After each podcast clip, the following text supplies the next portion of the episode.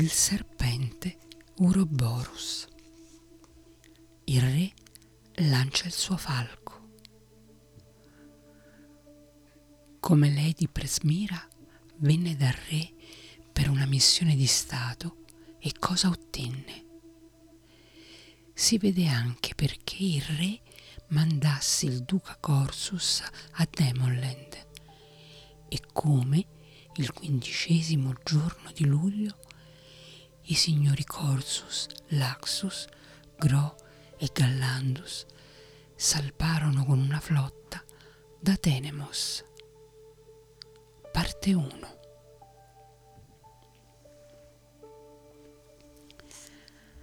Al mattino Lady Presmira venne per chiedere udienza al re e quando fu ammessa nella sua camera privata si fermò davanti a lui in tutta la sua bellezza e il suo splendore, dicendo Signore, sono venuta per ringraziarti dal momento che non mi sembrava appropriato farlo la notte scorsa nella sala dei banchetti.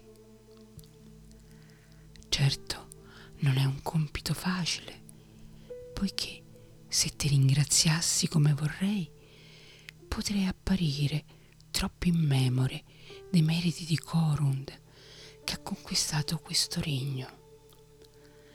Ma se parlo troppo di questo, mi sembrerà di sminuire la tua generosità.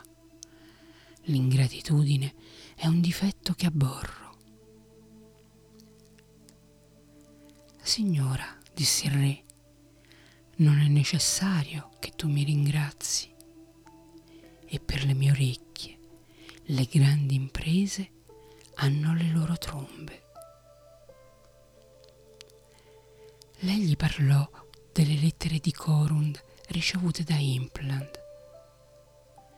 Si sa, signore, disse, che in questi giorni stai sottomettendo tutti i popoli e creando nuovi re vassalli da aggiungere alla tua magnifica corte di Cars. O re, fino a quando la malerba di Demonland continuerà ad oltraggiarci e a restare impunita? Il re non le rispose, solo il suo labbro mostrò uno scintillio di denti, come di una tigre disturbata durante il pasto. Ma Presmira proseguì con grande vigore. Signore, non essere in collera con me. Mi pare che sia naturale per un fedele servitore, onorato dal suo padrone, cercare di rendergli nuovi servigi. E dove potrebbe esserti più utile Corund se non a Occidente, al di là del mare, alla guida di una flotta con il compito di distruggere i demoni, prima che la loro grandezza risorga di nuovo dal colpo che hai loro inferto a maggio dell'anno passato. Signora, disse il re, di questo devo preoccuparmi io. Quando avrò bisogno del tuo consiglio, te lo dirò, ma non è adesso. E alzandosi come per porre fine alla questione, disse, ho intenzione di dedicarmi al mio passatempo preferito oggi. Mi hanno detto che possiedi un falcone addestrato a librarsi così bene da superare anche il migliore di quelli di Corinius. È una giornata mite. Vuoi portarlo fuori quest'oggi e mostrarci come caccia l'airone? Con gioia, o oh re, rispose Presmira, ma ti supplico di aggiungere alla tua naturale benevolenza anche il favore di ascoltare da me un'ultima parola.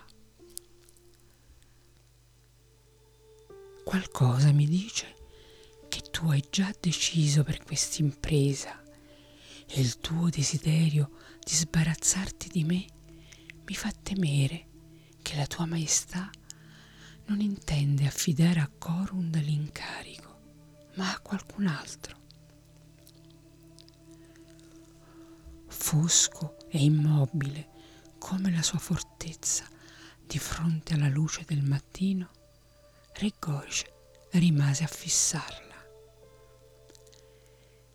I raggi del sole, entrando a fiotti attraverso la finestra orientale, accendevano fulgori rosso dorati nelle pesanti crocchie dei capelli della donna e rifluivano in nuvoli abbaglianti dai diamanti legati fra le crocchie.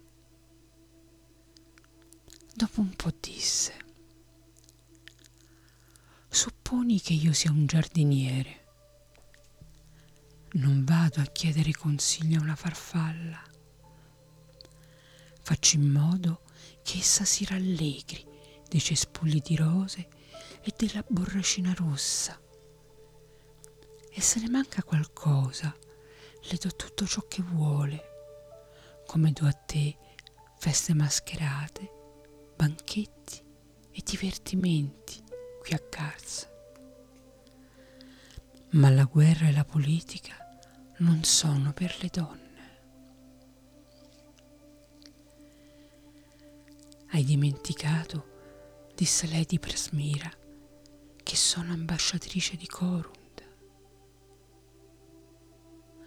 Poi, vedendo scendere il buio sul volto del re, disse in fretta, ma non in tutto. Voglio essere chiara come il giorno per te. Egli raccomanda fortemente questa spedizione, ma non con lui a guidarla. Il re la guardò torvo. Sono lieto di sentirlo, disse. Quindi, con la fronte che gli si schiariva, sappi a tuo beneficio, signora, che l'ordine è già stato dato. Prima che tornino le notti invernali, Demonland sarà il mio posapiedi. Cui puoi scrivere al tuo Signore che ho anticipato il suo desiderio.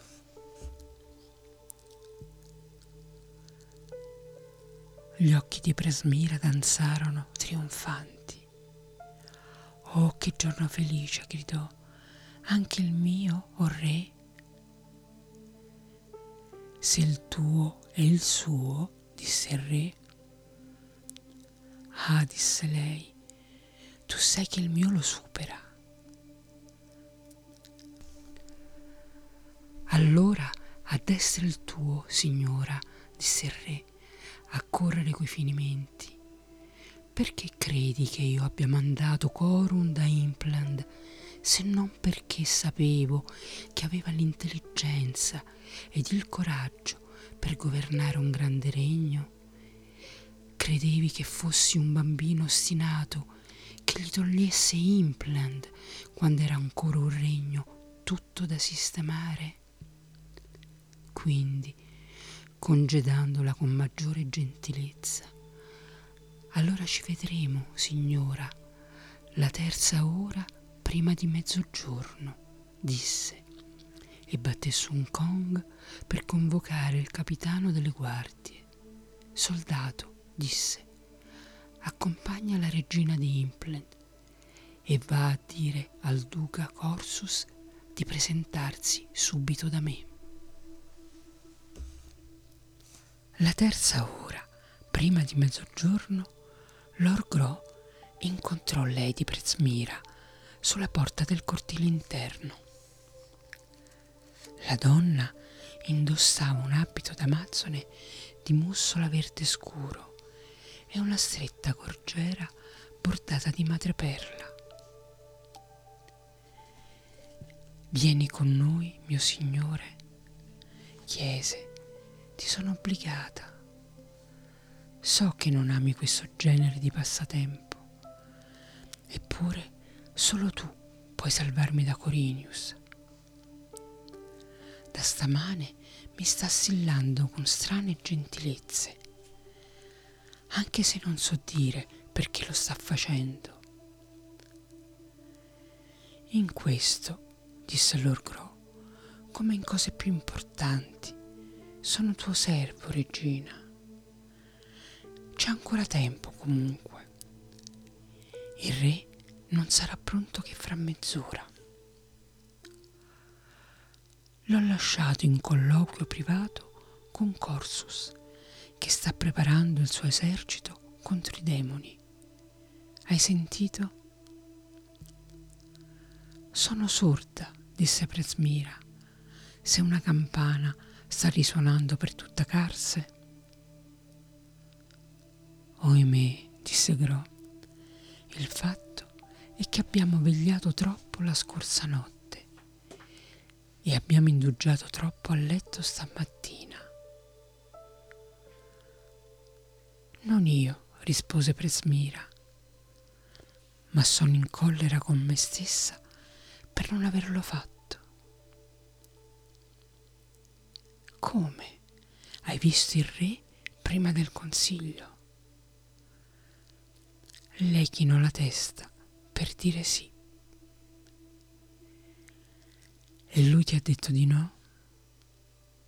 Con infinita pazienza, disse Presmira, ma con la massima fermezza. Il mio signore deve restare ad Impland finché Demonland sarà stata definitivamente sconfitta. E se ci penso, mi pare una ragione plausibile. Non c'è dubbio, signora, disse Gro, che tu l'abbia presa con quella serena nobiltà e ragionevolezza che mi aspettavo da te. Le rise. Otterrò parecchio se Demonland sarà sottomessa. Non di meno suscita meraviglia che il re abbia scelto per questo incarico un randello così rozzo, quando molte ottime spade erano pronte nella sua mano. Guarda che arsenale. Fermi sull'ingresso, all'inizio della ripida discesa che conduceva al fiume, videro i signori di Witchland che si erano riuniti al di là del ponte per andare a caccia col falco. Presmira disse, non è splendido, mio Lord Gru, abitare a Cars? Non è la cosa più splendida essere a Cars che domina il mondo? Scesero, attraversarono il ponte e percorsero la strada dei re per raggiungere coloro che stavano in mezzo al prato sull'argine sinistro del Dream. Presmira disse all'Axus che cavalcava un castrone nero con un folto pelame argenteo. Vedo che oggi hai i tuoi astori, mio signore. Sì, signora, rispose l'Axus. Non esiste un falco più abili di questi. Inoltre sono tenacissimi ed irritabili e devo tenerli isolati per evitare che uccidano tutti gli altri. Sriva, che era là vicino, allungò una mano per accarezzarli. È vero, disse, amo molto i tuoi astri sono intrepidi regali. Poi scoppiò a ridere ed aggiunse, oggi il mio sguardo è davvero andato più in basso di un re. Puoi guardare me allora, disse Laxus, dal momento che non indosso la mia corona in questa circostanza. È per questo che non ti prenderò in considerazione, rise lei. Laxus disse a Presmira, non vuoi elogiare i miei falchi, regina? Li elogio con circospezione, perché mi pare che essi si adattino più al tuo temperamento che al mio. Sono degli ottimi falchi per avventarsi sui cespugli, ma io sono per la caccia in volo. Il suo figliastro Heming, dalle sopracciglia scure e lo sguardo cupo, rise fra sé, sapendo che le stava facendo dell'ironia e si riferiva a Demonland. Nel frattempo, Corinius ingroppa un grosso destriero bianco argenteo con le punte delle orecchie, la criniera, la coda e le quattro zampe nere come carbone, raggiunse Lady Seriva e parlò con lei in disparte, dicendole sottovoce in modo che nessun altro potesse sentire.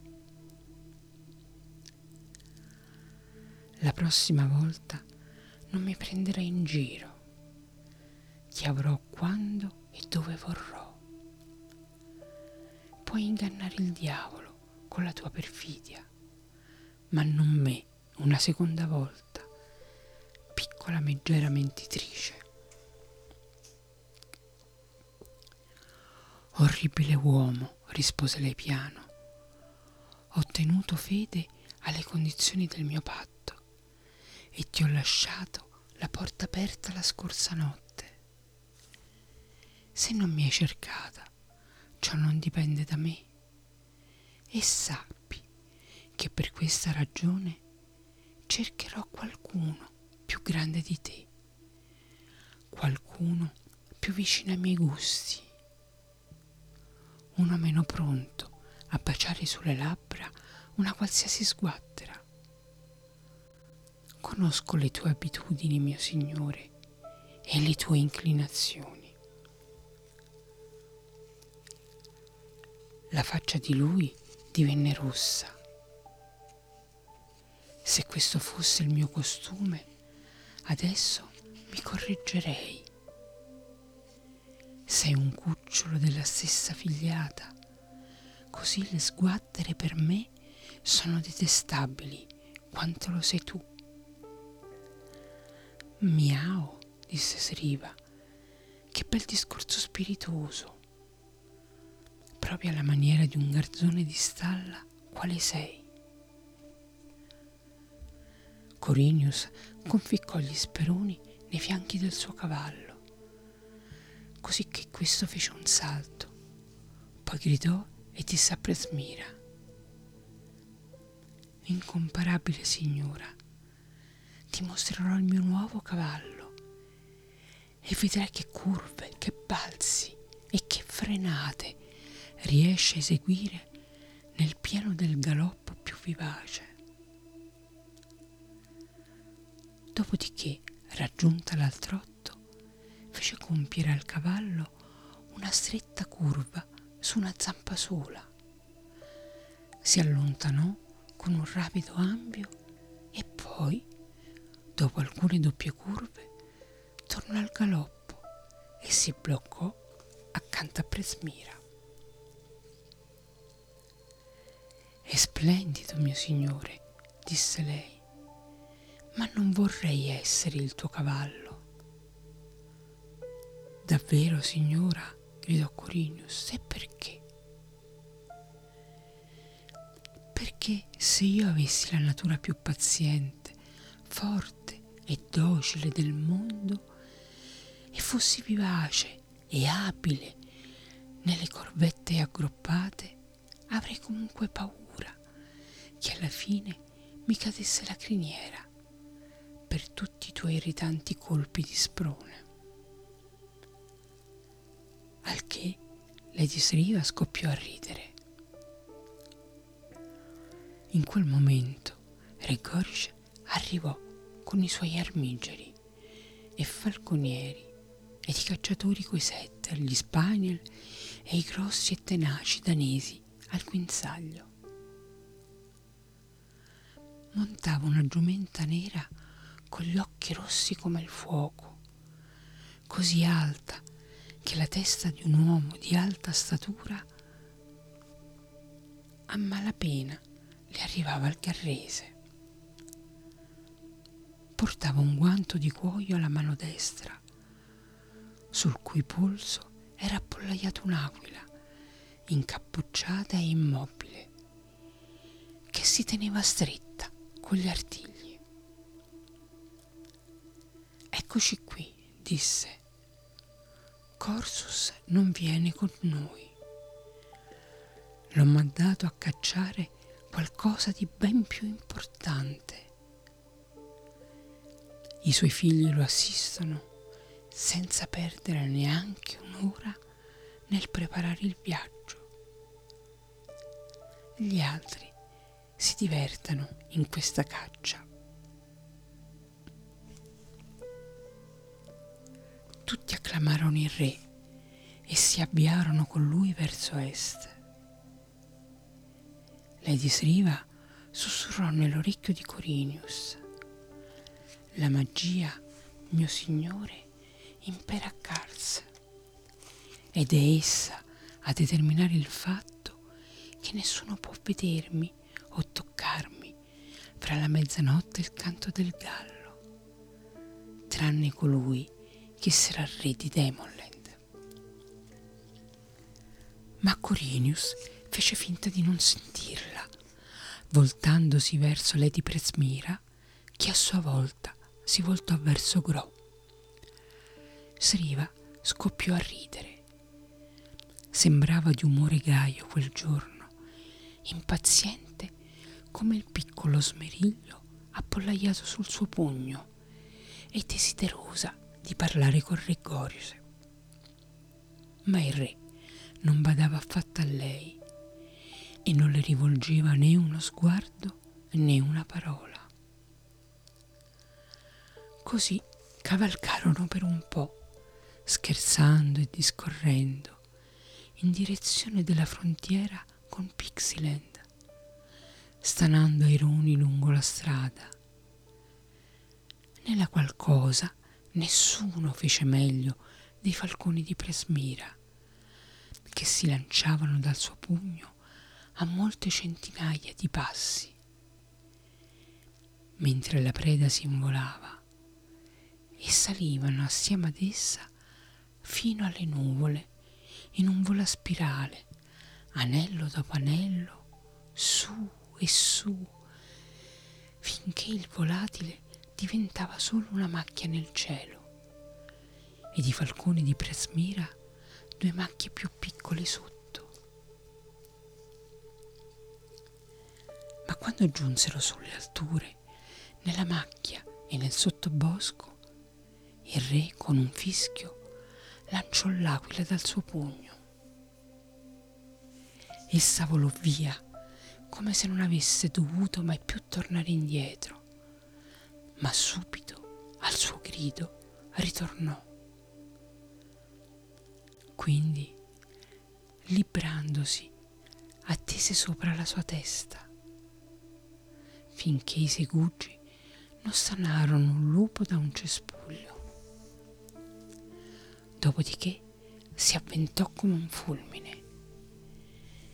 Il re smontò di sella e l'aiutò col suo coltello da caccia. Fu così ancora per tre o quattro volte, finché non furono uccisi quattro lupi. Fu un gran divertimento. Il re fece grandi feste alla sua aquila regalandole l'interiore e il fegato delle prede perché si rimpinzasse. Poi l'affidò al suo falconiere e disse, Ora ci recheremo nelle piane di Armani perché voglio far volare la mia aquila selvaggia che ho catturato nel mese di marzo sulle colline di Largos. Mi è costato molte ore di riposo notturno, tenerla sveglia, addestrarla, insegnarle a riconoscere il mio richiamo e a ubbidirmi. Adesso la scaglierò contro il grande cinchiale nero di Largos che ha tormentato i contadini dei dintorni durante questi ultimi due anni, arrecando morte e distruzione assisteremo a un grande scontro se non sarà troppo riluttante e ribelle. Così il falconiere del re portò l'aquila e il re la prese sul suo pugno. Era un'aquila nera dal becco rosso e magnifica a vedersi. I suoi geti erano di cuoio rosso con piccoli anelli d'argento sui quali era inciso il granchio di Witchland. Il suo cappuccio era di cuoio rosso guarnito di nappine d'argento. All'inizio si staccava dal polso del re stridendo e battendo le ali, ma ben presto si calmò.